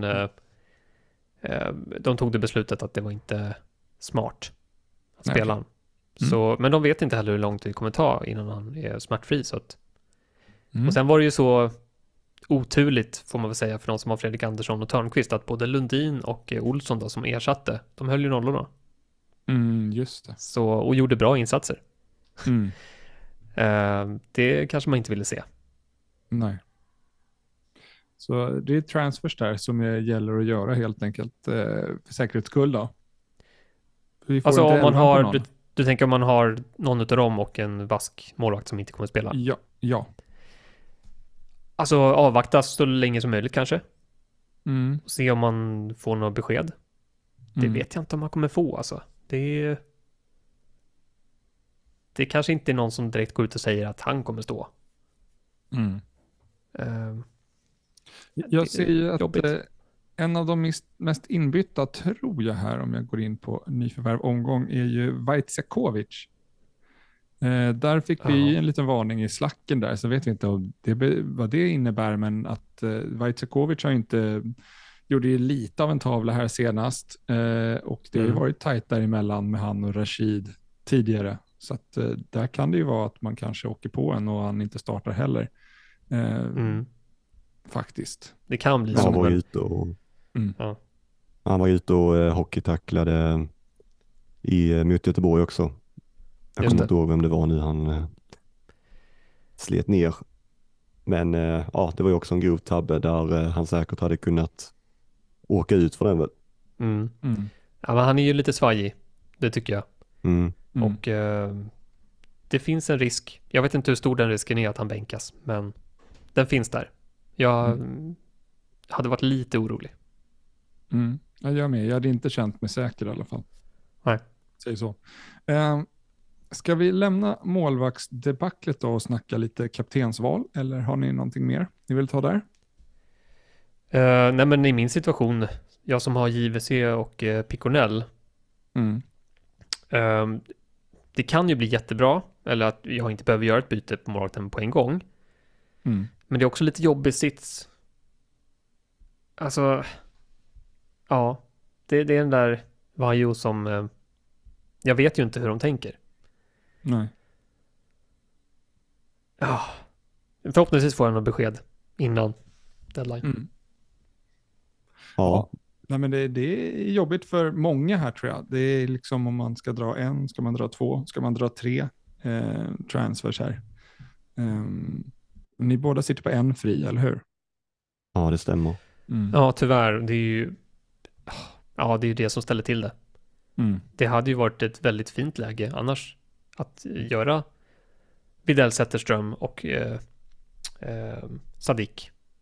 Mm. Där kan man ju liksom göra jättemycket roligt för de pengarna. Ja. Men nej, tyvärr, vi hade otur med Simon Gustafsson i omgång 1 också, så att ja, verkligen. Nej. Så är det. Om vi då hoppar vidare lite i kaptensval som vi tänker här, då när jag kollar på matcherna så kanske man reagerar främst då på den första, Elfsborg hemma mot BP. Är det något som tilltalar där? Har pinden på. Ja, det var ju något som tilltalade Bernardsson fram tills han skulle bli utbytt innan minut 60 mot Varberg. Mm. Men det är klart att jag gick ju in i säsongen med att jag hade ju Johan Larsson i laget, och det var ju från start, och en av de anledningarna var ju just att han skulle kunna vara ett bra kaptensval i den här omgången.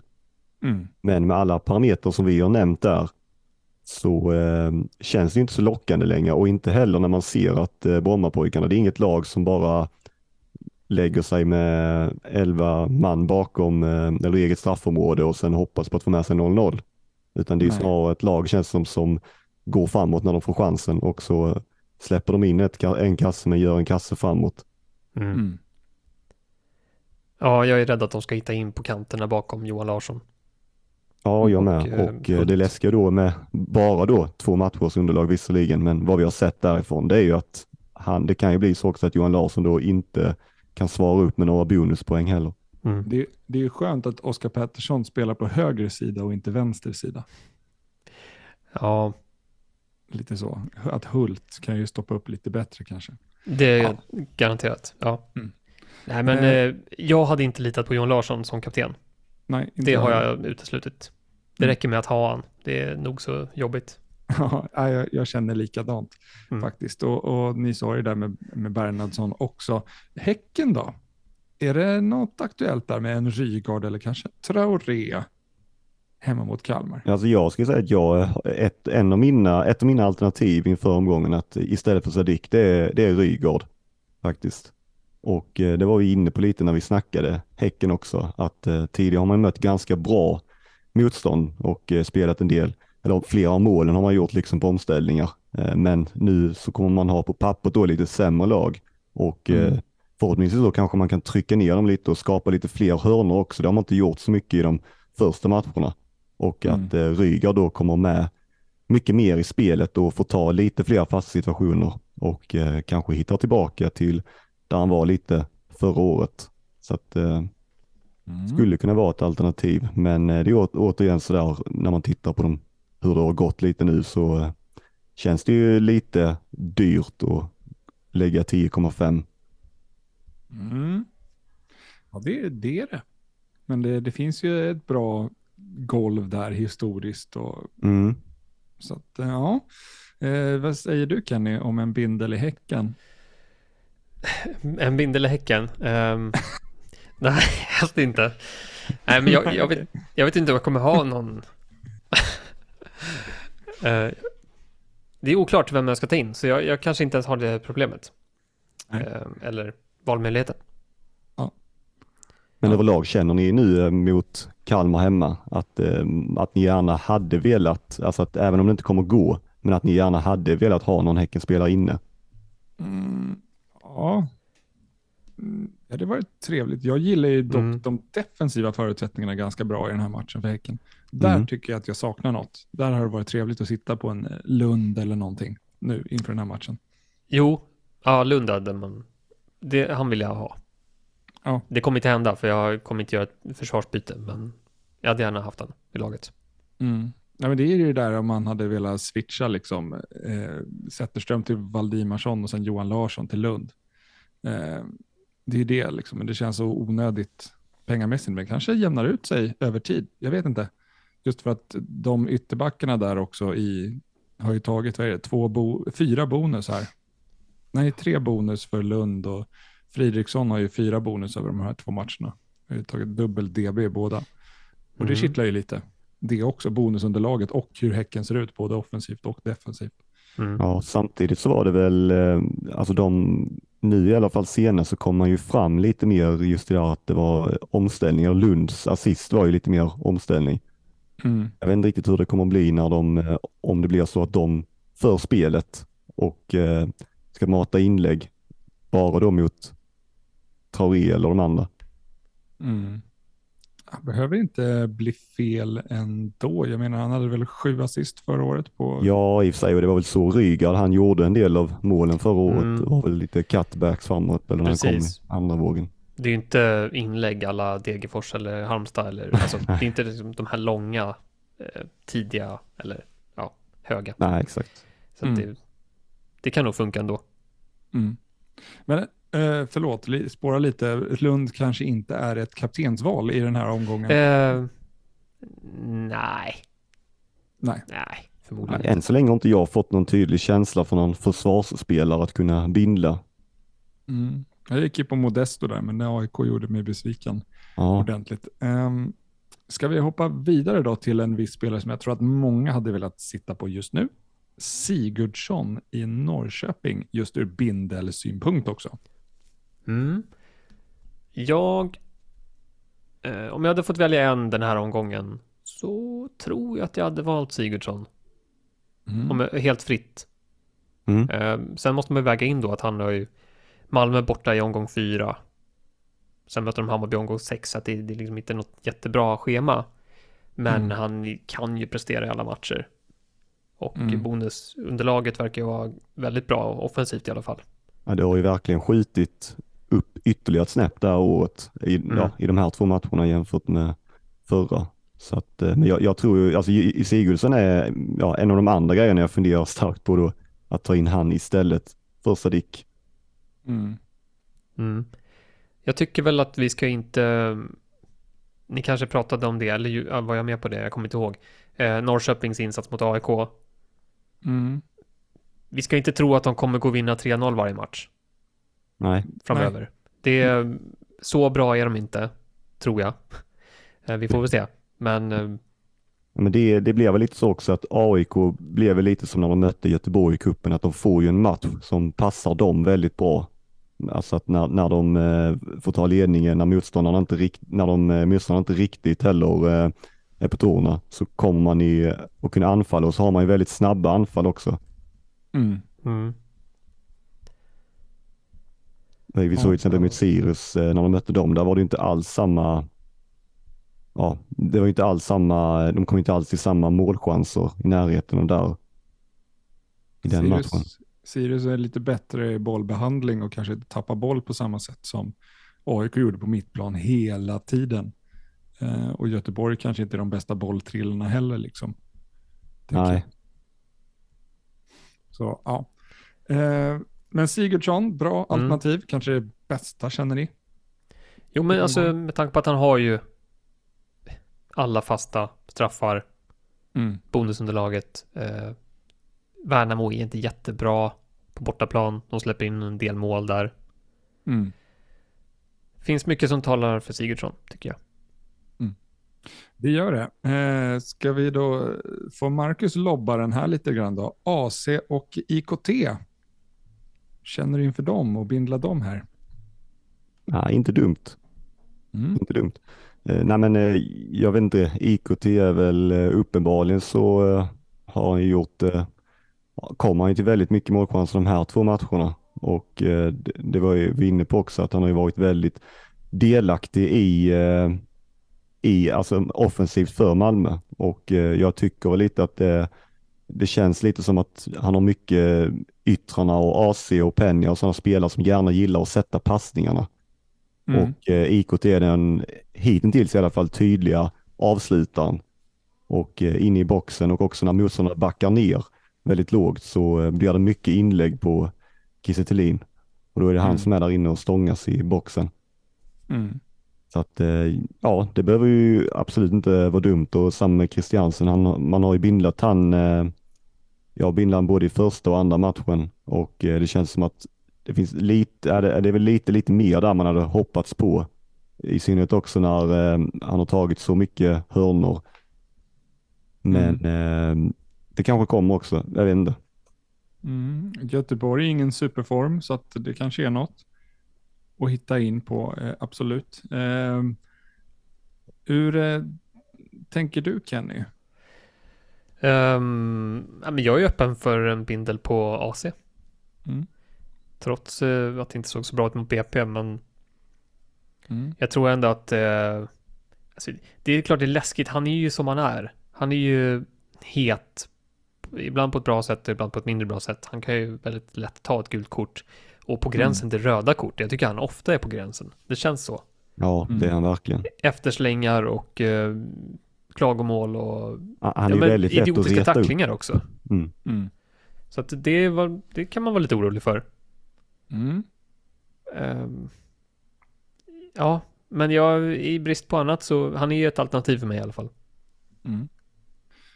Jag förstår. Ett alternativ för mig är ju Besarra här. Hur känner ni inför en sån bindel? AIK borta känns ju lite som självmord. Alltså det... Ja, nu ska vi inte tänka allt för mycket på hur det såg ut för AIK. Lite ska man såklart tänka på det, för att det såg inte bra ut. Och Hammarby centralt är ganska starka och där var AIK väldigt svaga. Mm. Så att... Nej, det finns alla möjligheter för Besarra att göra någonting bra här. Mm. Det är inget dumt val. Fortsätter ta de flesta hörnorna, frisparkarna. Straff borta mot AIK, det är inte lätt att få.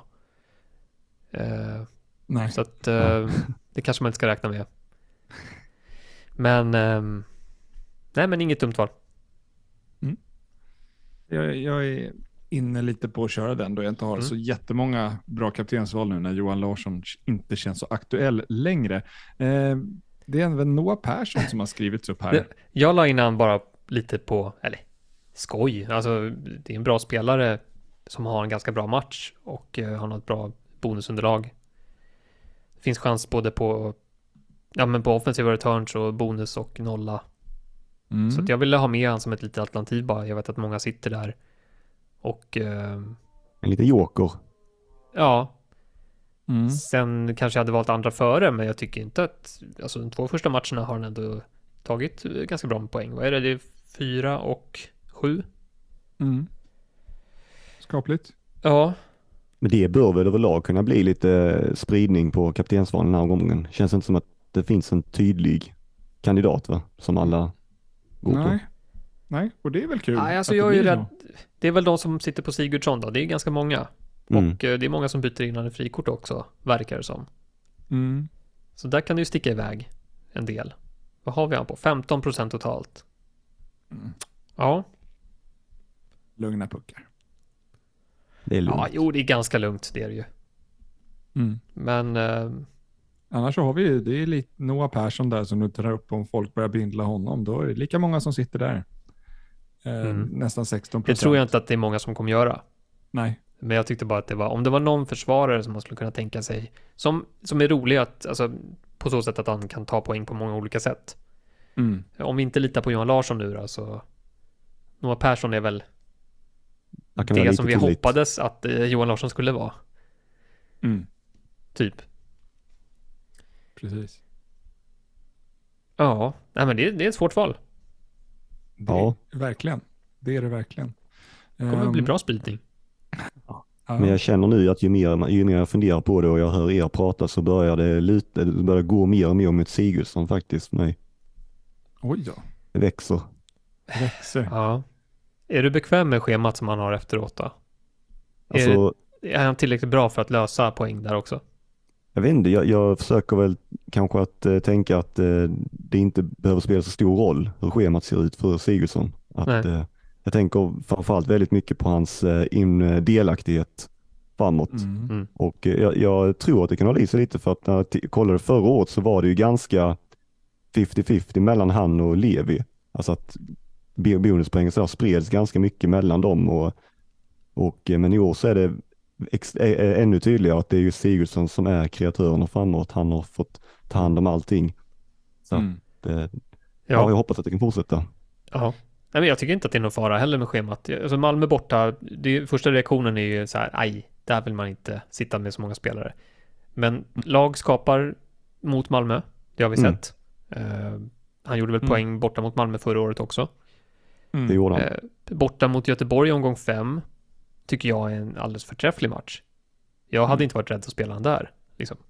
Det kan bli väldigt bra. hemma mot Bayern också. Det är lite, Bayern är, det kan vara lite, ja, det är ingen match som vi gillar som Bayern, kan jag säga. Nej. Bortom mot Norrköping. Nej. Så, nej, men det är inte alls dumt. Mm. Nej, och han är väl den som ligger på flest nyckelpass nu också av alla spelare jag kan se. Sigurdsson på 11 stycken. Så att det här med fasta situationer, det ger ju någonting. Liksom ändå. Christiansen ligger ändå på 8 nyckelpass i topp också. Så att, ja, det gör det. Och sen, jag vet inte, det känns inte lite som att i Norrköping också att de andra spelarna runt omkring är lite raka också i spelet. Mm. Att de är lite mer mot mål, avslutningsbenägna. Och så är Sigurdsson den som passar fram. Möjligt. Men bra hörni, då börjar vi landa i något. Har ni någonting mer ni skulle vilja nämna? I kaptensvalet eller generellt bara? Generellt, ja. Nej, men det är väl våra lag då, hur vi känner kring våra transfers. Vi har ju varit in och touchat på det. Mm. Ska vi köra igenom det lite snabbt bara? Ja, kör. Jag kan ju börja. Jag har ju som sagt problem med Zetterström och Sadik. Mm. Och sen en ganska svag bänk då med Omorova och Besirovic, som ju visserligen hoppade in så att de fick varsin poäng förra omgången, men det räknar man ju inte. Det blir liksom en poäng max. Men jag kan faktiskt få 11 gubbar till spel utan byten. Och det är det jag funderar på. Om jag bara ska ta liksom det här prisdroppet på Sadik som lär ju komma förr eller senare. Ja. Samma sak med Zetterström kanske också. Men skulle jag spara så har jag ju 2 byten till nästa och väldigt stora möjligheter att göra någonting bra. Men jag väger liksom det mot att göra bara ett byte nu, förstärka laget lite grann och sen så är man lite mindre flexibel nästa vecka. Men jag vet inte, det är väldigt svår avvägning att göra. Mm. Sen är det fortfarande några dagar kvar, det kan ju dyka upp nya skador. Det ska jag inte utesluta. Nej. Och sen väntar man in i Elfsborgs 11. Kolla vad som händer där. Johan Larsson, Bernardsson. Mm. Skulle någonting hända där så ja, får man väl ta tag i det också då. Mm. Kanske. Så det är lite så jag tänker. Yes, Marcus, hur tänker du? Ja, men jag har väl varit inne och touchat rätt mycket på det. Men det blir ju Vidal Zetterström ut. Och då tänker jag antingen Friedrich eller Valdimarsson in. Och det kanske är så att det får bli Friedrich eftersom att jag redan sitter på Johan Larsson och inte lär bli av med honom inom närmaste tiden. Inför Häcken borta alltså? Ja, den är ju tråkig såklart. Då får man väl hoppas på några räddningar och sådär. Men efter det så ser det ju ganska ljust ut. Verkligen. Om man tänker schema. Och sen så på mitten då så blir det Sadik ut och ja, det stod mellan Rygaard och Sigurdsson tidigt innan så var jag inne på Bernardsson, men nu känns det som att pendeln kanske har svängt lite till Sigurdsson ju mer jag funderar på det. Mm. Mm. I det där fallet med målvakt, just Friedrich som jag har Häcken borta, där får man väl kanske räkna med att den här -4 kanske inte betalar av sig på en gång. Det kan ju gå. Han kan ju ta 4 poäng även om han släpper in mål. Det har vi sett många målvakter göra hittills. Men det kan också bli så att man hamnar på någon poäng back liksom. Men det kommer ju, han har ju jättebra schema sen, så jag hade gärna haft Friedrich faktiskt. Mm. Ja. Nej, men jag kikar mot att göra en transfer tror jag. Och det blir nog Sadik. Jag kan ju vänta in startelvan där för att se att jag verkligen får start på Linnér i kassen och Johan Larsson och alla dem. Och då blir det nog Sadik ut och då vet jag inte om jag ska hoppa på en Bernardsson, för jag tyckte att han såg så bra ut den speltiden han ändå spelade. Så det kittlade ändå, men annars så kanske det blir en Larsen eller någonting i Häcken. Jag har faktiskt inte riktigt landat i någonting, men en transfer hade varit väldigt skönt, för jag tycker att det är en ganska ordentlig swing i 4:an där jag vill nog göra 2 transfers, så att helst vill jag bara göra en. Ja. Det där har jag gått bort med på några gånger tidigare, att man sparar byte för att man vill ha friheten och flexibiliteten. Och så glömmer man lite bort omgången som är, att man faktiskt ska försöka göra någonting bra utav det. Ja, det är ju Linnér som man skulle kunna... alltså om man byter Zetterström till någonting som man ändå vet kommer vara out länge. Jag skulle ju kunna göra Sadik och Zetterström utan minuspoäng, och det hade ju väl varit ganska bra. Jag vet inte riktigt vad jag ska hamna i då. Då är det så här Zetterström till Abrahamsson, så tänker jag, jo, men det är väl bra att ha defensiv koll där på Abrahamsson. Men samtidigt så föredrar jag ju spelare som Fridriksson och Lund före Abrahamsson. Så jag kommer ju liksom inte bli riktigt nöjd med det. Då vill jag hellre ha Valdimarsson in, men då måste jag byta ut Johan Larsson till exempel Lund. Och då är vi uppe på -4 helt plötsligt. Så att, vad sa du, Marcus? Ja, du vill inte sitta med två Elfsborgs försvar? Nej, jag vet inte. Jag tycker det är jobbigare nu att göra det med tanke på att Johan Larsson inte har visat någonting framåt eller bonuspoäng. Mm. Hade han varit säker bonusspelare, då hade det varit annorlunda att dubbla upp sig, känner jag. Ja, det känns lite vanskligt att sitta och hoppas på nollan med två spelare faktiskt. Mm. De har ju jättefint schema, så det är absolut en möjlighet, men som Kenny säger, då vill jag att det ska kunna bidra med någonting mer och att liksom hoppet inte ska vara helt borta, lite som det känns nu. Men det kan ju vända, som sagt, endast 2 matchers underlag, så att ta över dem där nu, Johan, alla fasta igen. Hitta tillbaka.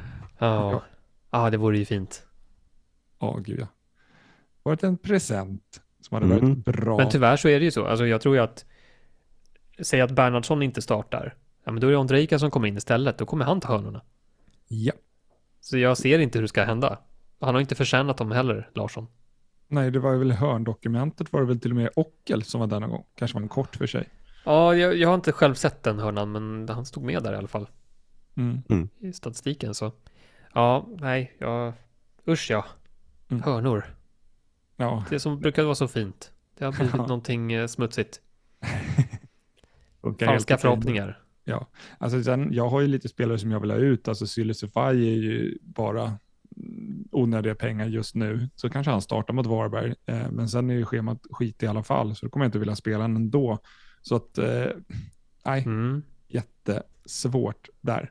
Men nöjer vi oss där, eller? Det kan vi göra. Ja. Jag skulle säga bara vilja skicka en sista liten passning. Gör det. Och det är att jag ser väldigt många som håller på och raljerar och mår dåligt över sina ranks de har. Och att ta det lite lugnt kring det. Det är som sagt också bara 2 omgångar. Och det är ingen anledning att börja stressa upp sig över det nu. Jag kollar själv knappt ranken. Jag tror att mellan mig och Kenny så såg jag där skiljer det väl en 8-9 000 eller sånt placeringar. Och det skiljer bara 10 poäng. Mm. Nej, ta lugnt. För de som var med så vet hur det gick för mig förra året. När jag låg typ på plats 33 000 efter 2 omgångar. Och det går att vända. Ja, absolut. Och det är liksom, nu landade jag runt 700 och inte i toppen. Men det var inte på grund av det som gjorde att jag hamnade där. Utan jag gjorde en usel, vad var det, fas 3 tror jag. Jag tappade 100 poäng på Kenny tror jag. Alltså mitt i säsongen. Så det hade liksom inte med starten att göra. Så det är lugn. Alltså jag har ju sett folk som sitter och skriver att åh nej, katastrof, jag har tappat från rank 1000 till 6000. Men snälla, kom igen, det betyder ingenting. Alltså nej. Det är liksom att man var topp 1000 eller runt 1000 första omgången, det om något är ju en jätteträff. Ja. Och sen har det liksom typ normalt utfall i omgång 2 kanske. Men ändå så sitter man och klagar på att det, alltså alla får ju såklart, de får ju klaga hur mycket de vill. Men jag tycker att det är ingen anledning att känna någon oro. Nej, det är bara synd att det var orolig över det. Eftersom att det kommer ta några omgångar innan den där tabellen faktiskt sätter sig. Ja. Jag åkte ju rakt ner från, jag vet inte, 8000, 9000 till 22 eller något sånt. Så att men det var det. Nej, men det är som allsvenska tabellen. Bara titta, AIK och Göteborg sist. Tror ni att de kommer vara där efter 30 omgångar? Nej. Jo. Nej. Nej. Ja, det var ju dröm för vissa, men jag tror inte det. Någon av dem kanske. Nej, de kravlar sig upp till mitten någonstans. Det gör de säkert. Ja. Så är det. Ja. Bra. Nej, men då avslutar vi här, gubbar. Härligt. Vi hörs alla där ute. Jag säger hej då. Hej då. Hej.